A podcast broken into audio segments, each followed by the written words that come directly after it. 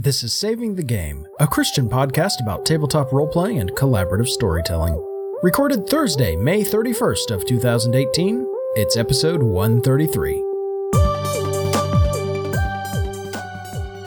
In this episode, getting started as a new GM, plus our perfect gaming rooms, sudden gaming group growths, and more.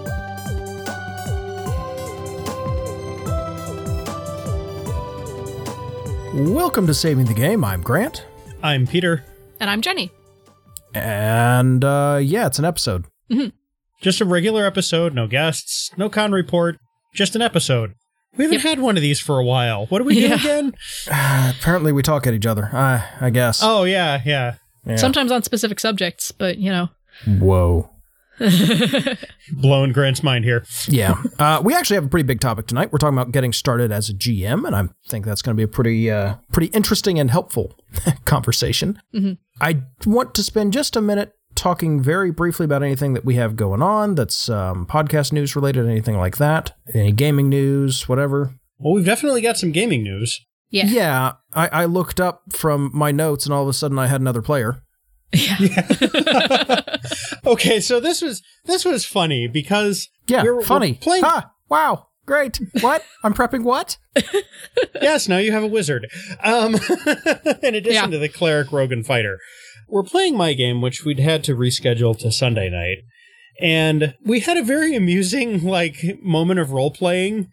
And none of us had video on or anything, but I kind of like to feel like we all just kind of looked at Jenny through the internet and we're like, "Why are you not in the Saturday game too?" Yeah. For for a little more context, but not a whole lot, my character decided to put a tooth very gently back into a socket from which it had fallen. yeah, of a a dead monster that they were bringing in for bounty, basically. Yeah. yeah. And there was like a some sort of, you know, hey, we we game on Saturdays and he's like, I'm free and all of a sudden I look up and I'm like, I'm sorry, I I was doing something. Did somebody join my game? yeah, we just did we just Shanghai you? I think that got thrown around too. yeah. No, y'all y'all didn't Shanghai me. I am very excited to to be joining the Saturday game. Yeah, I, I may sound angry about it, but I'm actually looking forward to it as well. It was just literally like, I'm uh, what? Did, How did this happen? It was like, you know, the Yeah. college game where somebody shows up with her buddy, hey, can you squeeze this guy in? Do you know anything? No, I'm just really high. Okay, fine. That- okay, but ah. that's not Jenny. Come on. No, but it's it was a flashback of like, I'm sorry, did somebody just show up at my table and now they're part of my campaign? what? well, to, to no, be I showed up I showed she- up at Peter's table. Yeah, she showed up at I'm my table while you were there. And Yeah, no, now but, she's but part of your game. It was the flashback of that kind of like Yeah. Eight randos show up at your door. We're here for D and D night. What? No, it's it's going to be super awesome. Hooray! Mm-hmm. Finally, a wizard. The fighter's been trying to pull wizard duty, and it's not gone well because he's a much better bard. he really is. It's hilarious. Uh, interestingly, also, we did something I feel like we should discuss a little bit as part of this process, and that was because this game has been running for two years, give or take, there's a lot of built up character relationship, player thoughts about the various characters, uh, plot, that sort of thing, and it's just, it's a lot to just kind of walk into without any grounding and, um, try and just kind of integrate your way into without anybody helping you much. Yeah. yeah. So we did the mother of all info dumps on No, poor you Jenny. and I was I was really concerned because I, I could hear all of the, the the Twitter message notifications coming in, and I was in a really hectic raid in Destiny 2, and I couldn't look at my phone, and I'm like, they're gonna think I just dropped them.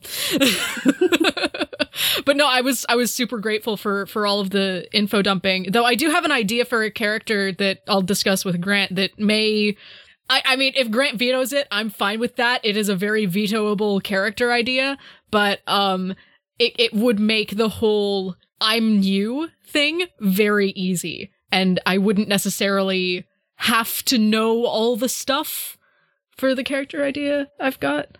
Okay, we'll talk about it later. So, the, yeah, the we'll- we'll setting talk about has it later. some weird and specific constraints, hmm but they're not they're not hard and fast. No, you can't. It's more like if you make certain character creation decisions, those will have dramatic consequences. Mm. But we'll talk about those later. I'm trying very hard not to put a hard and fast no on anything. Yeah. But there are certain pitfalls due to the nature of the game and the subjects that it is addressing. So, mm-hmm. but that'll be fun because honestly, it's forced me to kind of clarify certain things in my head. You mean I have to explain this to someone?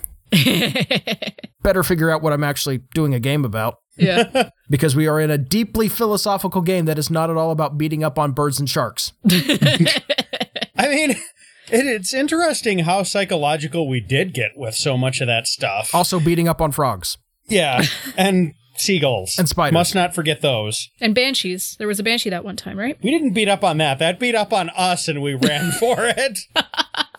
We're still planning on going back for a rematch, but it may just remain Banshee Island with a like seawall built around it. oh no. uh, let's let's move on here. Nobody wants to hear uh, gaming stories that they aren't in on. And let's do our Patreon question, shall we? Sure. Mm-hmm. This one is another one from Sean Stoffer, and I've got to parse it for a second. He sent this long, crazy, genie laden uh, series of questions that were supposed to kind of like all form one narrative, and unfortunately, that's just not quite how we do things. Let's just say it, in, it involves genies. But here you go. Tell me of your perfect and ideal game room. Big table, first off. Big table. I, I assume that, that we're talking about like not necessarily within the bounds of physics. So, a pencil holder that regenerates pencils. We n- always need pencils, we're always losing them. So, a pencil holder that just regenerates pencils as soon as we need them. And uh, honestly, yeah, that's that's about it. Comfy chairs. Comfy chairs, big table, pencil holder that regenerates pencils. That's about it. Okay, so if we're going to defy the bonds of physics, that changes things a little bit. I am not. Perfect and ideal. I'm going to be stubbornly realist. um, so if if I get to defy the laws of physics, this thing's in a pocket dimension. There's teleport pads that lead to the actual physical residences of all the members of my actual gaming group, so we can game in person rather than over VoIP, because we're spread out over now even more territory. It used to be like 1,500 miles. It's got to be over 2,000 at this point. The self regenerating pencil tray is fine, but I think I would much rather have like an extra dimensional bookshelf that I could reach into and pull any gaming books that I want out of. A table that resizes depending on the number of people that are there. I'll take one of those like digital map projector things. Yeah, yeah, that sounds good. Lighting that can be adjusted, um, speakers for ambient music if need be but mostly the extra dimensional like transport pads. That's the important part. It could be a a coffee table with some folding chairs around it, and that would make it ideal. Can I also add a kettle and a teapot for tea? And can I say that the table is sturdy? Because we have occasionally played Dread, and you need a sturdy table. Yes, you do. Yeah. yeah, no no rickety plastic tables for Dread. That's for nothing, sure. Nothing kickable. yeah, I mean, uh, you would you would ideally want a table that was made out of a solid piece of concrete that was bolted to the floor for dread. yeah. Okay, mine is basically a library, a very nice, well-appointed uh, library smelling of leather and old books. You know, the the multiple stories of bookshelves going up and a high ceiling, well lit good table, but also really I, would kind of want two gaming spaces. One with a, a table with comfortable but well supported chairs that let people kind of lean over the the table as needed. The uh, maybe like high bar stool kind of chairs. The other more like a circle of comfortable seats where everybody had their own little writing desk, but not really being forced to gather around a large table. Well appointed bar, you know, an electric kettle for tea, coffee maker, various drinks, snacks, that sort of thing. The books, like, you know, it's going to be some gaming books, but also more than that, it's going to be a lot of reference material. Um, basically, a, you know, a very large library of, fascin- of fascinating knowledge. That's basically what I want. Good acoustics, sound system would be nice. Um, computer would be nice if you want to get particularly fancy. Uh, since we're doing an ideal gaming room, make the table a acrylic covered TV so that oh, yeah. you can do a map on that, and that should do it. Sounds, that sounds pretty awesome. cool. All right, so Sean, good question. Thank you much. And if you want to get your question on our podcast and you haven't done so already, just support us on Patreon, patreon.com slash saving the game. You just need to back us for a dollar. That's all we ask for. Uh, and by the way, if you are currently a Patreon backer, check our SDG questions table. It's linked on our Patreon page. And make sure that you've got one in there. If you don't, send them to us. We'll be happy to add it to the list.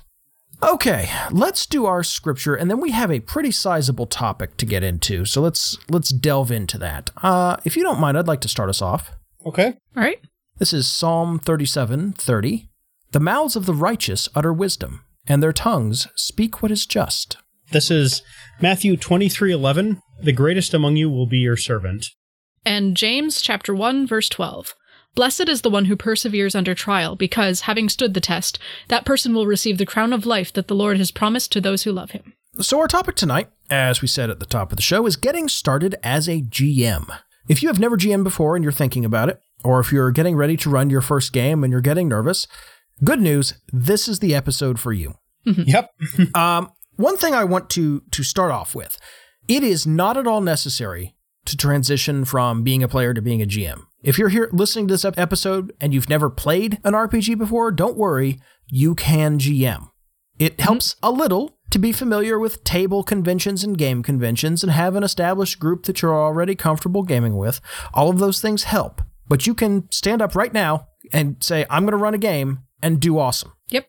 Yeah, I mean that's that's how probably the first two generations of GMs did it in this hobby because it was so niche that if you wanted to do this, you had to go out and get the books yourself and be the one who started the group, and then that meant you were running. And they had to mm-hmm. parse the original versions of D and D. So hey, yeah. or you got it easier or now. Traveller or or or yeah, it, Hero System, Twitch, Shudder. yeah. Can you imagine being that guy? I mean, he's probably got an advanced degree in engineering. No, now, no, just he- Hero based System on having. Is, uh, Hero System is relatively simple. There's just a lot of it. Hero System's fine. Mm, I don't know. With all of the math that you have to do and all the attributes that are dependent on other attributes and stuff. Yeah, yeah I suppose. But even then, like, it's not hard math. It, like I said, it's quantity rather than quality. Hmm. But again, we're getting a little off track. Then I apologize. I am fighting a migraine, so I am probably grumpy and, and very task oriented right now. uh, so I apologize. I'm going to be feisty. So, yeah, starting off as a GM, whether you've uh, been gaming a lot or not at all, uh, first thing that I think is a very good suggestion uh, that one of us put in keeping things simple. You don't need yeah. a lot to run your first game. No. The the first D&D games were run with a few dice, maybe some miniatures and like paper and a pencil. There there weren't fancy character sheets. Nothing about it was terribly fancy. Yeah, they were um, run with other games rules. Yeah. You don't need a lot. Lots uh, of lots of graph paper actually back in the old days. Um, yeah, that too. A, a lot of dungeons and even character sheets were done on graph paper. Yeah, because you had your mapper who was mapping back in the original D&D. But yeah, one of the things that I think is a common trap for well, GMs however experienced, there's a lot of like splashy supplementary stuff out there that mm-hmm. purports to make your game better. Like very fancy dice towers, uh, mm-hmm. really fancy terrain oh, for games. Yeah. Like I, I know that whenever I get into any new hobby, regardless of what it is, I tend to the, the stuff that's most findable is the really flashy stuff because people are like, "Ooh, fancy," yeah. and I'm like, "Oh, is that the base standard?" I'm letting you know, it ain't. You don't have to get into all of the really fancy stone painted dice towers. You don't have to get the terrain. You just need all, all you really need need is the very basic stuff. You need the rules, you need some paper and a pencil most yeah. of the time. Yeah, character sheets help. Like I would say character sheets are a thing you need, but you can print those off. Yeah. And I also I would also say that there is a huge amount of value in letting the individual players make their own character sheets because then they know where all the stuff is. I am endlessly trying to figure out where all of my different stats and skills are on a new character sheet. So if I make it myself, then I know what's going on. Yeah, yeah and as I've said a number of times on this very podcast, my seventh level cleric that I'm playing in Grant's game is a literal notepad text file. That's yep. it. You know, yeah. it's I, I didn't use like an actual designed character sheet or anything for Lambert. I just threw everything in a, a text file and that's where it lives. Yeah. And it's worked for me. most most of my GMing notes for this game that I'm running are in a little blue notebook I'm staring at right now that's about uh, three inches by five inches, like index card size. Mm-hmm. Something I can stick in my back pocket, carry yeah, around. Yeah, I have um I have them all thrown up in Google Drive, mm-hmm. but yeah, I, I tend to think better with pencil and paper uh, for oh, for GMing stuff, which is weird. Like it's just a personal hangup. But the the point is like that's all you need. There are people who sell complex GMing notebooks and GM screens. GM screens are one of the few things I might suggest, but I would also suggest that you not use it as a GM screen. I would suggest using it as a convenient GM quick reference. Yeah. It, it makes sure that when you get the GM screen, it has quick reference stuff on the back. Yeah. Because a lot of the time they are just fancy pieces of cardboard that you do not need. And if you are concerned with with your players accidentally seeing your notes, use a binder and put that binder upright. And that's really all you really have to do. I ran a 3.5 game using a literal bookcase full of supplementary material for about a year and a half. It was one of my most successful campaigns ever. I had a GM screen and I don't think I referenced anything on the back of it one time. It was mm-hmm. literally just there so that they could look, my players could look at a picture of a dragon while we were playing. Yeah. that was it. if you have yeah. a good reference one, honestly, just lay it out underneath. You just pick your mm-hmm. notebook up, stare at it. Oh, okay, I see, and put it back down. Because I, I like yeah. not having that barrier between me and the other players, but that's me. Um, there are a couple of things that you will get repeated use out of. Reference books in moderation. I think mm-hmm. there's a tendency sometimes to be like, well, I need all the monster manuals, all the supplementary books. Like you don't necessarily need those. Especially since so much, especially with D and D specifically, so much of that stuff is available online now yeah. in various uh, wikis and stuff like that. So you you don't especially need the whole book all the time. Yeah, and there's so much free content that people make for popular mm-hmm. game systems that I mean, there's it's nice to have something that feels balanced, but it's not again strictly necessary. I do find the um, this is going to be a little bit of a controversial opinion, I guess, but uh, for D&D especially, I do find mixing a certain amount of third-party material in helps kind of freshen the game a little bit. It takes it mm-hmm. off of some of the base assumptions that they kind of have to stick with at Wizards of the Coast to make it appeal to like all these different generations of gamers. Yeah. And I think bringing in some stuff that's kind of outside of the the very refined and polished just kind of Ouroboros like lore of D&D is is good every once in a while. That's mm-hmm. true, but if it's your first game, I'd be very leery of that. Yeah, yeah, yeah for yeah. sure. But I think one other thing that um, I need to mention at this point in the, the conversation is a lot of the stuff that we're telling you not to do as a beginning GM is to unload a lot of difficult stuff that you don't need to do strictly to run a game. As yeah. you get more experienced as a GM, you may find value in some of the stuff that we're saying not to mess with your first time around. It's like any but, hobby. The the more experience you have with it, the more you can start getting into the fiddly bits and stuff, but you really should focus on the essentials when you're starting out. Yeah, yeah. get your sea legs before you climb all the way up to the crow's nest. Yeah. Uh, yes. and like Peter said, it's true of any hobby. I got one of those digital drawing tablets for my birthday. I'm very excited about it. You know where I'm starting right now? I'm Googling how to draw tutorials because I can't draw very well. And mm-hmm. I got this because I wanted it for doing some coloring stuff and uh, general drawing. It'll help with designing t shirts if I can learn to draw. It will help drawing battle maps, that sort of thing. But I first need to learn to draw. I'm not out here trying to figure out how to do complex effects and, and that sort of thing. I'm like, how do I do basic shapes without looking like an idiot? Fine. Great. The other thing too is in like a drawing tablet, it's not like a sheet of paper where you've got one to one with instant feedback either. Your feedback is on a different surface than the one that you're working on, so that's probably an adjustment too. Uh, yeah, but again, we're getting deep in the weeds on that. Uh, I think I can bring that around to GMing. Actually, you're going to run into this a little bit with um, to kind of use this as an analogy with your prep work as a GM too. You'll you'll do something at home when you're kind of prepping for the game, and then the way that it turns out in the game is going to be different than you envisioned, and that's okay. And I, I think that is something else that you really need to keep in mind as you're listening to the rest of this discussion. That if something turns out unexpectedly, that doesn't mean that you failed as a GM. That often means you succeeded. So keep that one little piece of info in mind as we go. And you actually brought up an excellent point there by talking about the drawing tablet. Speaking of drawing, though, one thing that might be helpful and I want to stress might is a very basic battle map, either something that you can use like whiteboard markers on and erase, or like some printed battle maps from published adventures. We're going to talk about published material in a little bit, but that sort of thing where you just have a surface that you can work on and like erase real quick and do something else. I find those are helpful. It's better than trying to like use household items to lay out a, a situation and be like, okay, so everybody remember that these Cheetos are the the trees, and you know it, it's it gets complicated. That yeah. said, if you're using one of those and you don't have a bunch of fancy uh, fantasy miniatures or sci-fi miniatures or whatever other sort of yeah, who cares? fancy minis you'd want, grab some chess pieces and, and some meeples out of the board games and use those. Yeah, yeah. Seriously, literally anything works great for raid those. raid a raid a secondhand store for like small kids toys. You, Yeah. you do not need the fancy stuff. Exactly. Your players will, pro- you know, if this is like a new gaming group, they'll probably eventually go, "Ooh, minis, those are fun." Mini groups do. Yeah, that's great, but they are not necessary to start with. They're a cool upgrade.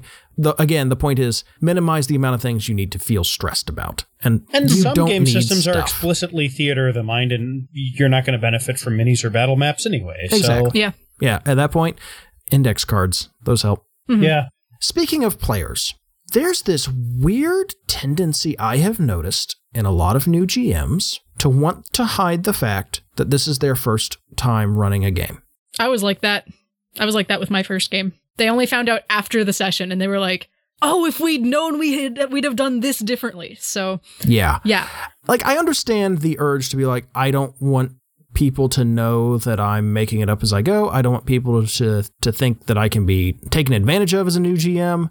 We all kind of have that weird reaction, right? But if you're gaming with people you are familiar with and trust, please tell them. Mm-hmm. If you say, all right, this is my first time GMing, I need help from you guys, they're going to help you unless they're completely awful people, in which case, don't game with them. Yeah. Yeah. Can you imagine what it would be like? Uh, We're we've all GM'd in our group at this point, but it's like if one of us had never GM'd before, the level of support that the rest of the group would give them, that's what you're actually supposed to get as a new GM, Yeah. right? Like Yeah. if if you're on the player side of things and you know somebody is brand new at this and especially if you notice their confidence start to slip or something like that, be reassuring, offer constructive advice, and do stuff that doesn't put you in like an authority position over them or something, but like just start gently shoving help in their direction mm-hmm. until they regain their confidence and or their feet and get back into it. Yeah. Mm-hmm.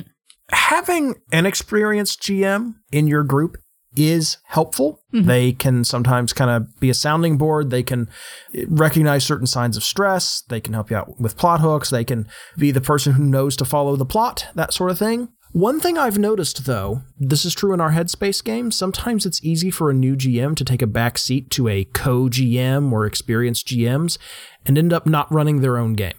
Yeah. Our Headspace game is kind of suffering from that right now, where there's a lot of backseat GMing. I will say though, the the first and only game I've ever run was a convention game, which I know is a, a most people would think of that as a pretty big leap, and it kind of would have been had my boyfriend not been in that game. My boyfriend is a very experienced GM. He has been GMing for most of the time that he has been gaming. He's a very good and experienced GM. He And is I- also a very kind soul, which helps a lot. He is. He is also incredibly empathetic. E- even if you can just get somebody who is incredibly empathetic in your game, they are probably going to see when you are stressed. Just just make sure that there is some level of empathy going on. Make sure that mm-hmm. somebody knows your situation and somebody has been in your situation before and knows what not to do. Yeah. Like, I don't want to say don't have other GMs in your game or, or anything Yeah, like that. It's just having like a co GM is not a silver bullet, I have discovered. I was more in favor of that until yesterday. Let's just say that. Okay. Yeah. Um like like do be assertive in in what you're doing as well. You can say, "Hey buddy, back off" if they are getting too much in in your GMing space. You you can say, "I wrote this. I know what's going on." You don't necessarily. Yeah. Uh, and likewise, you know, everything we have ever said about handling problem players, that sort of thing, all of those still apply even if you're a new GM. In fact, mm-hmm. maybe more so. Curate your your space and the people you're gaming with, maybe a little more heavily as a new GM. I know there's the tendency to be like, well, it's my it's my first time. I don't want to like I don't want to worry about that. You know, I don't want to kick anyone out of like my first game. No, that's the first no, no, thing no, to worry no. about. no, yeah. You, you, want you want to stack the deck as high in your favor as you possibly can. Yeah, mm-hmm. exactly. Published adventures. I know the traditional perspective on this among experienced gamers is to despise and disdain the pre published adventure. You don't have to. They're fine. Most yeah. of them are fine. Some of them are fine. A few of them are fine. okay, so here's the thing um, you can use pre published adventures, and if that makes you feel more confident, by all means do it.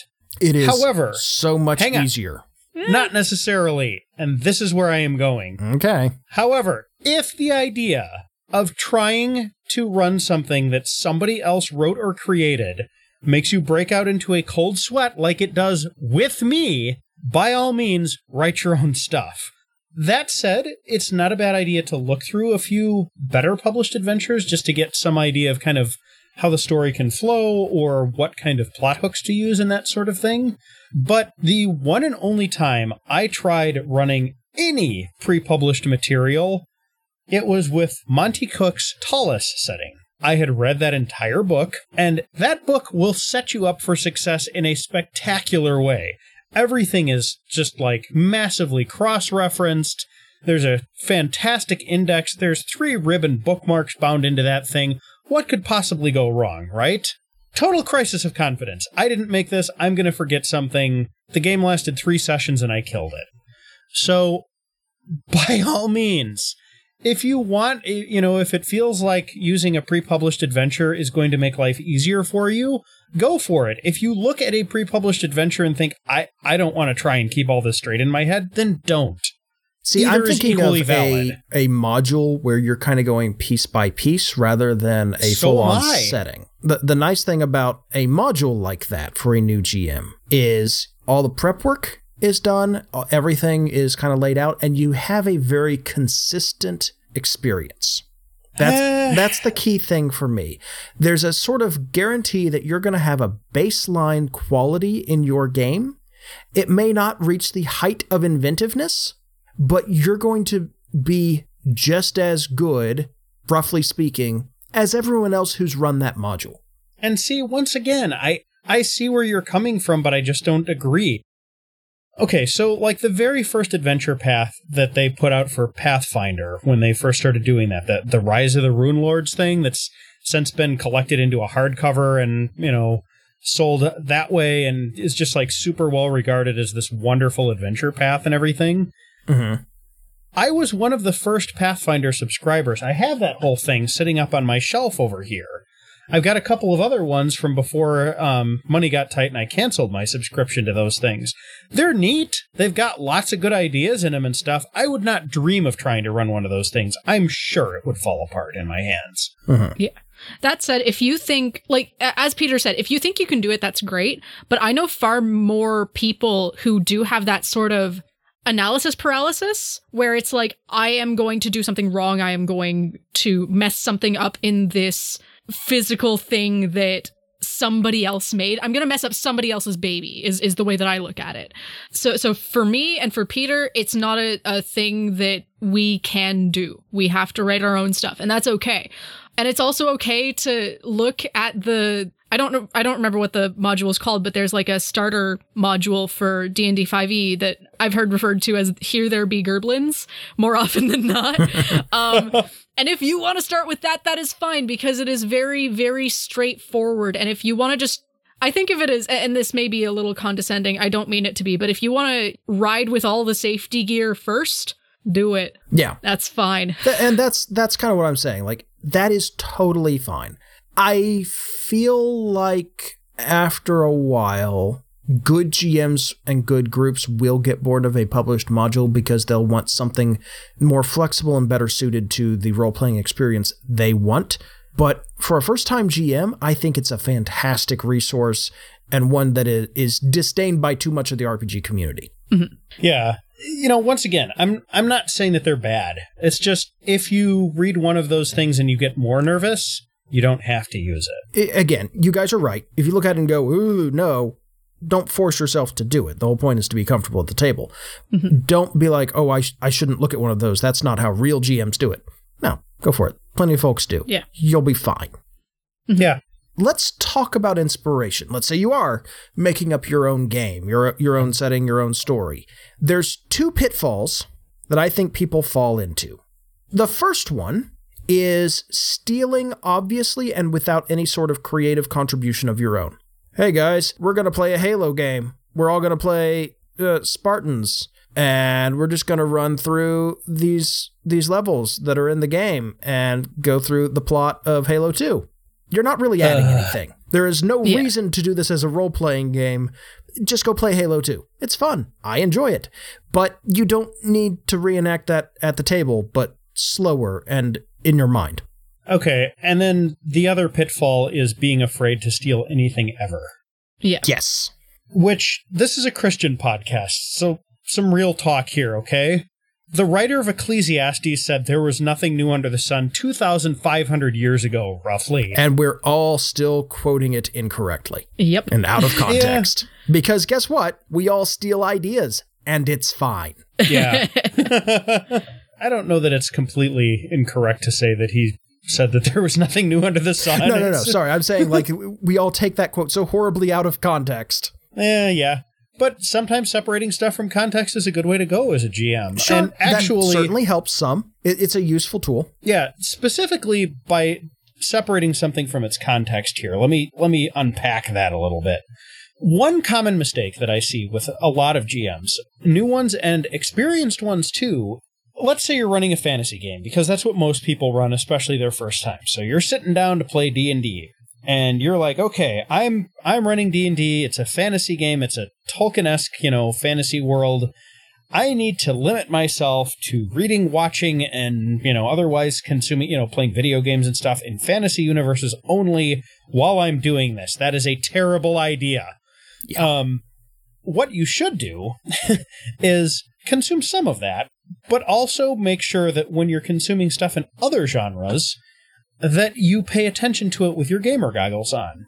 Spy movies and crime thrillers often have plots that translate spectacularly well to fantasy games.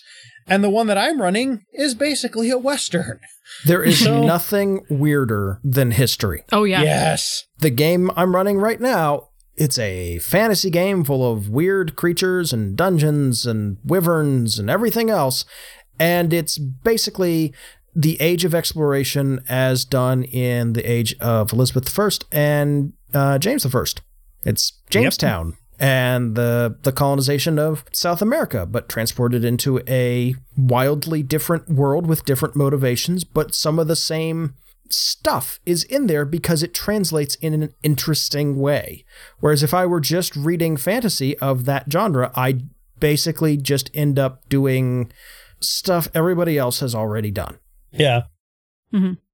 To dovetail off of this, um, and I know at least two of us have recommended this particular podcast before, but if you're looking to really like grab gameable nuggets from history, Dan Carlin's Hardcore History podcast is awesome. It's just awesome in general, but if you're looking for stuff that's gameable, oh boy. It's excellent, yes.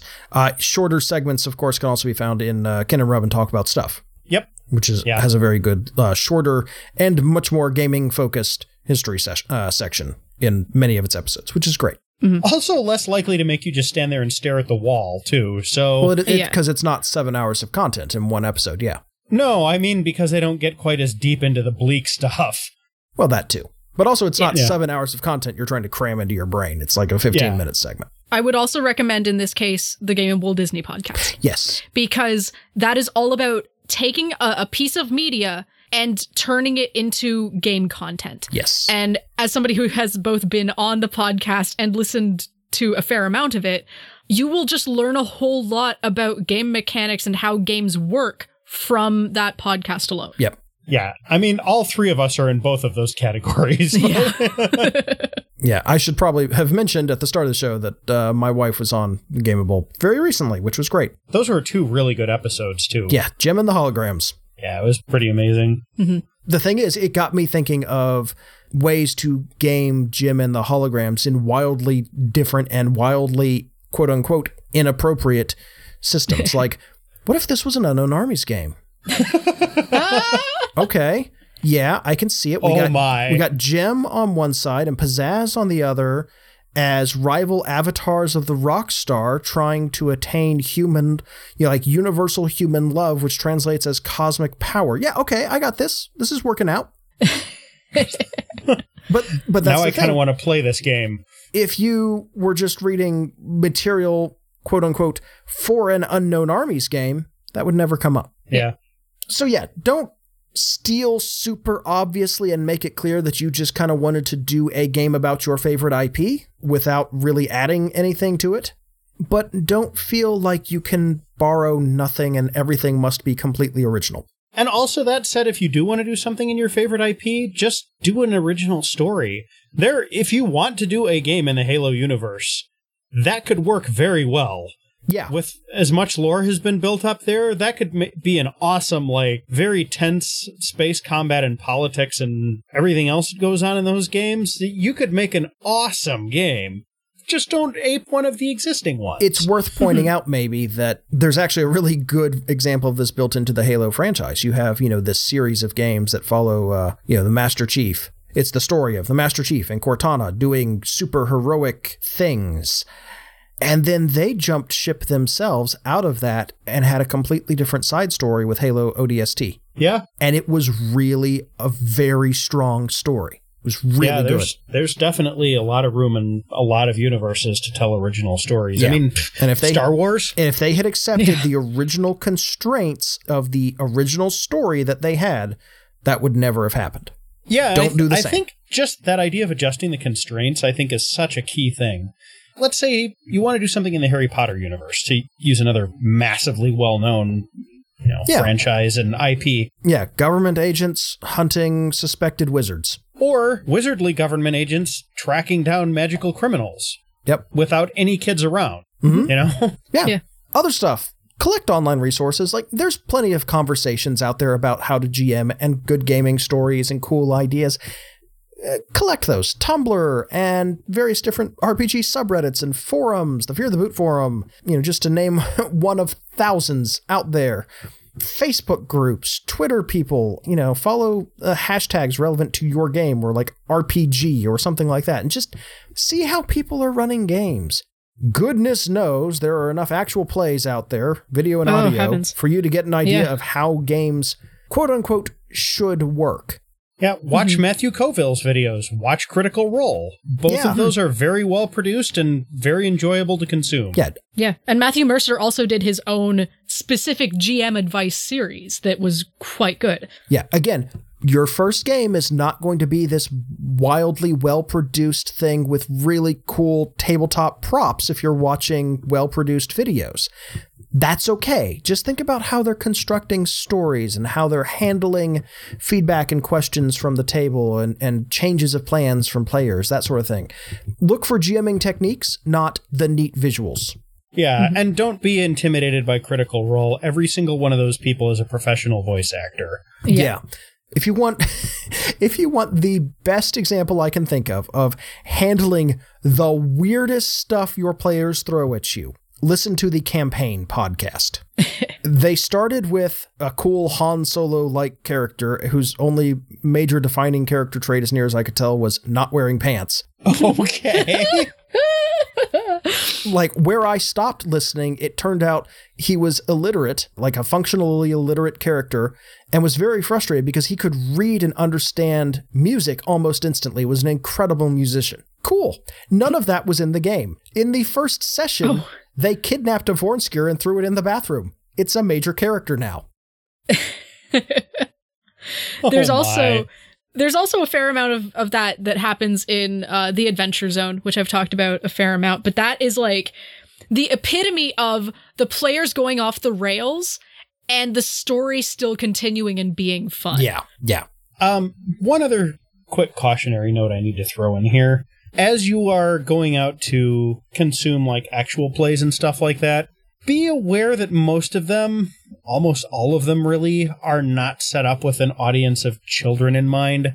Yeah. They tend to get mature or Not- not immature in ways that are not safe for children. Yeah. Yeah, uh, like it's nothing that most of our listeners probably can't handle, but if you know you are particularly sensitive to it, or the audience who will be listening with you is sensitive to it, or you just don't feel comfortable listening to it for whatever reason, that's fine. Just be aware there's not a lot of clean ones.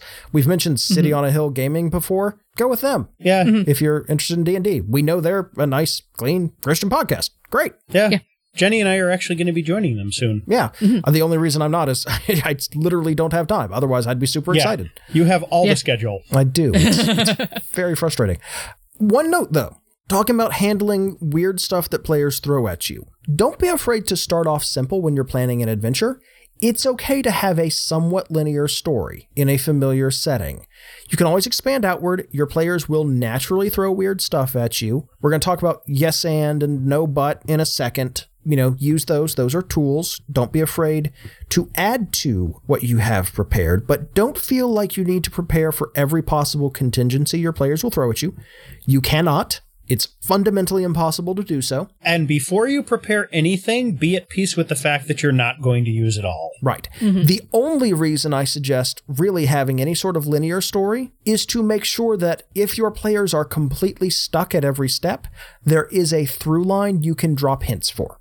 So that you and their players don't get frustrated together going, well, there's just no way out. I didn't plan for this. As long as there is a general plan of they can go from here to here to here to here, or they this is how they progress the plot out of this particular encounter or adventure or whatever, great. That's all you need. Especially if there's a puzzle or a, a non-combat encounter, have a way they can solve it that is realistic and not a guess what the GM is thinking kind of puzzle, because mm-hmm. those are bad. That said, there are those days when all of the players are just like, we know that there's a solution and we know that it's easy, but wow, are we as people all really just not getting it today? Right. And that's what I'm saying. Your players will encounter that at some point, especially as they try and mm-hmm. kind of learn what you're trying to do at the table. If you have something prepared where it's like, yeah, this is the way out, you can drop enough hints or eventually just tell them kind of what it is. Yeah, you need to roll this or you need to do this and that'll move it forward. As long as there is a way out, it's fine. You just can't don't go in assuming that your players will just figure out some way to solve the problem for you. And I hate to break it to you, but this there is no way to stop that from happening on occasion. Yeah. Yeah. That killed our Shadowrun game. It did. And I I would I would not say that our player group is particularly dumb or obtuse. No. Chrissy uh, maintains that I made it sound much too scary. I, I still kind of argue with that, but it was one of those where, like, I was not, com- clearly, I was not communicating to the players, don't worry, there is a way out of this. And I was not communicating that in how I described the setting Yeah. and, and I'm described the to back scenario. Chrissy up on this one. It it sounded like this is an impenetrable fortress, and if you screw up once, you're dead. yeah. It was nothing like that, but I was not actually getting that across to anybody without taking them aside out of game and being, guys, trust me, it's not going to kill you. Because then they look back and go, but it will. Sometimes you Yeah. got to you just got to have a through line. Mm-hmm. That's the other thing, I guess, to take away from this is sometimes a game dies. And it mm-hmm. doesn't necessarily mean that anything horrible happened or you're a bad GM. Grant is an awesome GM. Sometimes it just doesn't work. Yeah. I'm really happy with what the GM in our Headspace game is doing. I've more and more decided I don't really like Headspace. That's not a fault of mm. the GM. It's just like the way the GM wants to tell stories and the way our group wants to participate in those stories doesn't seem like a good match for Headspace. Headspace seems fine, and I know other folks in my other group have had really good experiences with it, but they are very different kinds of players. Yeah, I probably wouldn't get a whole lot of enjoyment out of Call of Cthulhu. Right. I don't like a game where the whole point is despair. I want to make the world better. If I can't, I'm just going to get frustrated. Whereas I love it. You know, I love unknown armies. It's really weird. It's not for everyone. I get that. Yeah. And the thing is, you can run a game and your group will be, may just go, "Uh, not for me, thanks. And that's fine. It doesn't necessarily reflect on you as a GM. I'm not going to say that every GM is blameless in the failure of a game, but if it doesn't match with your group, that's not your fault. It's just yeah. let's find something else for this group. Especially if you're doing something obscure or high concept. If you're sitting down to play Don't Rest Your Head, for instance, mm-hmm. there's a very good chance that nobody in the game, or maybe one person, has actually played Don't Rest Your Head because it is a small indie game. It's a very cool small indie game, but you're all just kind of, heh, see what I'm doing here, rolling the dice together and seeing if it works or not. Yeah. It's a very yeah. weird high concept game. Mm-hmm. You might all like it. You might all hate it. Half of you might hate it and the other half might love it. You don't know until you try, and yeah. that's not your fault. It's not D&D where there's like generations of people that have extensive experience with this thing that you can, you know, plumb the experience of. Sometimes you just got to try something. Yeah. Mm-hmm. Well, let's talk about yes and and no but. We could All probably right. do a whole episode on this. So, mm-hmm. very quickly, you as a GM have the right to take player contributions in. And in fact, you should. You know, if players want to add something and describe something, that's awesome. If they say, hey, you know, I go talk to the barkeep who is this kind of guy. Cool. Guess what? Your player did some work for you. Super. Now, you also can modify that. You know, if they say, hey, you know, I go talk to the barkeeper who is a, uh, a zombie, you know, mindlessly serving drinks. It's like, well, okay, zombies don't actually fit in my campaign world. Yes, and uh, turns out he's not a zombie. He's just a really shabby looking dude. Okay. Or no, he's not a zombie, but he's just really out of it and tired yeah. tonight. Yeah. But, he might as well be. Man, he is definitely serving drinks mindlessly. Not a zombie, but something's going on. Mm-hmm. Take that yeah. contribution and, and find some value in it. Feed it back into your game. Uh, but yeah. remember that you can filter that through your management of the the setting and what's going on. But don't try very hard not to say no you don't do that. Mm-hmm.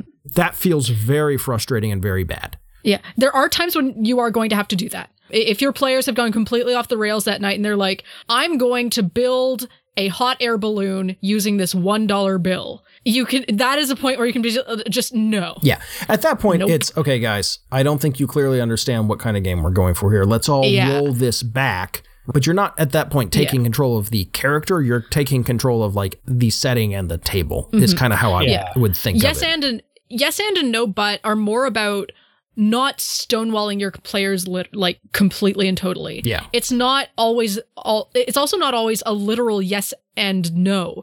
It's really more about building upon ideas introduced to the narrative. There's a really good um improv artist. A, a lot of improv ideas apply to GMing and just RPGs in general. Uh, this one guy Jonathan Bryden he's done a lot of work in the improv scene. He's got a lovely little series on improv theory, and I would highly recommend reading it because it's got all sorts of stuff about yes and and no but and and how to build off of people and how to keep a story going when you don't necessarily have a strict script. Yeah if you can do this and you don't you do not have to do this but if you can i would actually recommend improv lessons. I was uh, given the privilege of having a very theater oriented town to grow up in and so all throughout high school i had a lot of instruction in how improv works. If you can even just go to an improv show if you can find one. Heck just watch some lines of whose line is it anyway? Yeah that too. That too. Some episodes just, of that. It's uh-huh it, just draw draw a lot from improv because you're gonna need it. You are going to need to improvise sometimes, and that's just how it is. Mm-hmm. One one more thing that I'd like to throw in at this point in the conversation. There have been a number of books that are are written specifically for GM that are system agnostic and are basically just out there to help you kind of wrap your mind around some of the best practices of GMing, you know, prep work, managing your campaign, the types of players you'll see at the table, that sort of thing. I'm not going to give you a list right now, but look in our show notes. mm-hmm. Yeah, there's a, a bunch of those. One helpful tip for new GMs this is going to sound very specific. I promise it's not. I, I, saw something very funny today, pointed out that make a perception check is code for give me a second to think about it. I think that's very true. I also think it's a really bad habit. Yeah. Because you're basically saying, okay, that thing you think you should notice, or that thing you think you're doing, or whatever, I need a moment to think, but I'm going to distract us all with mechanics and make it conditional on a die roll instead of give me a second to think. Okay, here's what happens. Okay, yeah, this is what, where, why, when, how. Yeah. So maybe if you fail, I won't have to think of anything. I think that's yeah. what people are looking for. Is they're looking for the cop out failure or the the oh well, if you're doing a thing, clearly you have to earn it somehow. Let me think about it while you roll. If you need a second to, to think, please just say, okay, give me a second. Let me think on that. And just like hold a hand up, and be like, okay, okay, it happens this way. This is what you see. The perception check cop out, I feel, is very distracting and can be a source of frustration. And I, I, mm-hmm. say perception check. Here, I really mean any placeholder role, anything that you're doing where you say, okay, I'm going to use the system as a stalling tactic while I think and maybe as a, a cop out. If you need longer breaks, don't be afraid to say, all right, guys, I need a break to think about this for a sec. Let's all go get drinks mm-hmm. refill the waters, take a bio break, whatever. I'm going to go sit on the toilet and scream into the soundless void while I think about what you guys have done. Maybe not scream in the bathroom because the bathroom is the most resonant room in the house generally. Yeah, I mean, but... the echoes are really going to get you at that point. Crushed by sound waves. Your, yours isn't a literal void that absorbs all screaming? No, we don't have children. No. Oh, okay. That was, there you go. That's not standard in our environment. Fair, fair but yeah, just take a second to be like, all right, I'm gonna get a drink. I'm gonna clear my head. step outside real quick. Whatever you gotta do, keep it short and make it clear that you're not mad. Yeah, yeah, yeah that's you know? good too. It's like, okay, I need a second to think about where this is going since we're we're off what I had prepared, which is fine. Just give me a second to to figure out how to arrange things. Also, remember that you can rearrange your existing pieces. You don't have to come up with new stuff on the fly most of the time. Yeah. One other thing too, in a lot of these situations, let's be honest, that unexpected stuff can be a lot of the fun of gaming. Yeah. You mm-hmm. you want to frame what you're saying in such a way where the players don't feel like they've done something bad. Yeah. You know, I mean, even just something as simple as, well, I didn't expect you to do something that cool. Give me a sec. Mm-hmm. You know, that's positive reinforcement, but it still gives you the time you need to think. Mm-hmm. And I think maybe the best thing we can wrap up on, the best bit of advice we can give is accept that things are going to happen. You're going to make mistakes. Things will be challenging, and that's perfectly normal. Mm-hmm. Yep. You just got to do it. You're not going to be perfect. No one's going to sit down at your first game and be like, wow, this is the best game I have ever played and ever will play. You're going to get better. Mm-hmm. It's great. It's like any skill, you build it up through repetition. Yeah. So if people are, are positive, great. That means you're starting from a, a high point. If people have feedback, ask for constructive feedback. Mm-hmm. Don't let it turn into a, you know a negging session, but accept that there are things that you have probably gotten wrong and can improve on the next time and go from there. I do this all the time in my game and I've been GMing for a while and it helps because it's I need to know where I'm screwing up. I know I screwed up the last session, frankly, in my game because I didn't really prepare and didn't have anything really ready to go for the players. I think it would, I think it would be more fair to say that your job screwed up the last session by making you work multiple 16-hour days. Yeah, but, but I could okay. I could have done a lot more and should have. But I really didn't have much of a, a fallback plan. And players called me out on that, and that's good because it drove it home. Even it drove home stuff I already knew I didn't have ready to go. That's fine too. Peter, the last session you ran, again, you're not a, a new GM by any means, but like the only feedback I had for you, other than, hey, this was a great session, because it was a really good session, we had a lot of fun, was maybe call for fewer perception checks. Yeah. Mm-hmm. And I have been I have been guilty unconsciously of that. Give me a second to think, so make this die roll. Yeah, and you know, and perception checks in particular in D and D are weird in fifth edition because really should just be using that passive perception score more. And, That's the yeah, thing. A, uh, we have this long-standing tradition of perception being a skill, and this goes back into the very earliest roots of the hobby. And it is a skill, but at the same time, with fifth edition, there are ways to just make things flow, and neither of us are good at using that because we were trained differently. Yes, too yeah. many built-up bad habits. so you know that's something both of us i think are guilty of and that's maybe one reason i could i could recognize it and call it out for you was like oh yeah that thing i've been doing you do it too all right mm-hmm. yeah we came up through a similar era what a shock that we maybe have yeah. some of the same institutional issues yeah and then like yeah. i know my wife had feedback for you right yeah mm-hmm. Actually, your your wife's okay. So I want to touch on this because this was really good. Chrissy's feedback almost took the form of a request. Uh, I'm going to have to set this up a little bit. I apologize. Chrissy is playing a paladin. She's playing a very tanky paladin, actually. Yeah. And so far, we've had three combats in the game. The first one was basically a knife fight in an elevator. It was very, very close. Um, it was against a swarm of enemies. It was just like these super tight, confined combat battle space. The second fight was against a manticore who could hide in a sandstorm while the sandstorm was going on. The third fight was against a mercenary on a motorcycle that rode straight at you guys, and then stuff happened and it went to a foot combat. None of those gave her a chance to do what she envisioned the character doing, which is basically putting herself between the hostiles and the squishies. The first combat, she could do that with some of them, but they swarmed around the sides and she couldn't control the battle space. The second fight, it's a flying creature. You're out in the middle of the open. It can, and it's got a ranged attack. It can hit anybody it wants at any time it wants. And the last one, she was trying to joust with the guy on motorcycles and actually did loop around and hit him once after he'd dismounted due to Jenny's character's actions, but she still wasn't able to do like the interposing thing that the battle was too mobile. And she was like, I'm getting really frustrated. I really wanted to play this character as a tank.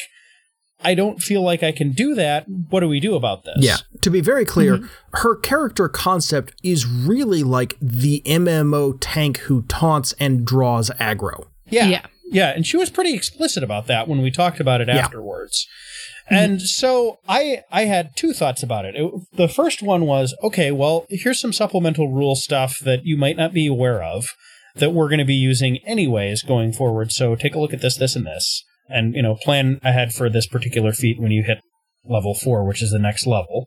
And second it was like oh hey i need to start running combat so this character can do what she wants to do. You know it's like yeah. i i was trying to avoid falling into a bunch of kind of the early adventure problem you know scenarios. It's like everybody is so tired of rats and wolves and skeletons and stu- and goblins. It's like and don't get me wrong I, I really liked having more unique yeah. starter creatures. Like that's mm-hmm. that's great. And that's another thing that we talked about in the first session wrap up thing. And we we really do enjoy that. Yeah. But if if it's not letting this one character shine, then Yeah, if I'm basically like totally bypassing one of my four player characters builds, that's problem. You know, mm-hmm. she needs to be able to do her thing. Mm-hmm. So d- communication, communication yeah. is is very very important. Yeah. Keep communicating with your players, and and don't be afraid to do the GM thing. Just jump in and do it. Just do it. Yeah. You just gotta do it sometimes. Yeah, and don't be afraid to ask for that feedback because yeah. the first instinct of every player when you say, "All right, game's done," you know, how was it? You're like, "Oh, fine. It was great. Thanks." Every time. Every time. Doesn't matter how good the game was. Yeah, it was fine. It was good. Thanks. It was great. Yeah. Yeah, there's that kind of polite, like, I want to be nice to my friend impulse that instantly yeah. kicks in. Yeah. Hey, how you doing? Fine, fine, fine. You know, broke my leg today, but doing fine.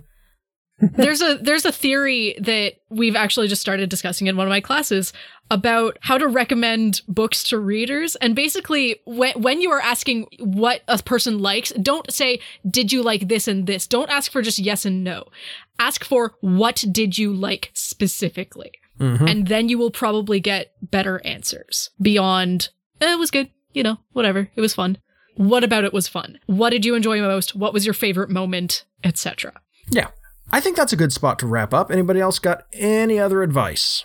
I mean, I uh, could again, probably keep just, dragging more up, but yeah, I yeah, but just just do it. Just just do it. Yes, we need yeah. more GMs. Just always. go for it. Yeah, it. and it really. I think you're both going to back me up on this one. Once you have actually done it a couple of times, it really, really is very rewarding and fun. Mm-hmm. It's not this. It's not this horrible chore or something like that. It's I, the reason why my game started is I got the GMing itch so bad that I was like, all right, I'm not going to finish designing this setting before we do this. I have enough to start with. Who wants to play? Because I can't take this anymore. Yeah. so it's worked out well. So. Mm-hmm. Cool. Uh, I suspect that our listeners will be prone to providing follow up advice. So if mm-hmm. you aren't in our Discord, go to our website, stgcast.org. There's a big link to our Discord over there on the, the sidebar. If you aren't following us on Twitter or Facebook, do that. We're saving the game on those platforms. If you are not familiar with our website, we have a blog where all of our episodes are posted, stgcast.org. Look in the, the comments for each of these shows. We have a lot of places where listeners can give feedback and follow up thoughts. If you have questions, our Discord especially, but any of those places is a good place to ask questions and post questions. You know, we'll happily help share them out. Talk to our community if you have questions. It turns out many of the people who listen to us, they good people. Mm-hmm. Yeah. Yeah. They're nice. Yeah, we got a nice we've got a real nice listener base, especially the ones that take the time to pop into the Discord. So mm-hmm. I think that's gonna wrap it up. So from all of us here at Saving the Game, have a good one. Take it easy. We'll catch you next time. See you later, See folks. This has been a production of Saving the Game. All episodes are produced and published under a Creative Commons 4.0 Attribution Share Alike license. Our logo is by Ruben Smith Zempel of 3d6design.com. Our music is The Promised Place Beyond the Clouds by James Opie. You can find more of his music at nihilore.com. To hear our past episodes, to find syndication and license details, to connect with our fantastic listener community, or to contact us or support our show through Patreon, visit our website at stgcast.org or savingthegamepodcast.org. God bless, do good, and happy gaming.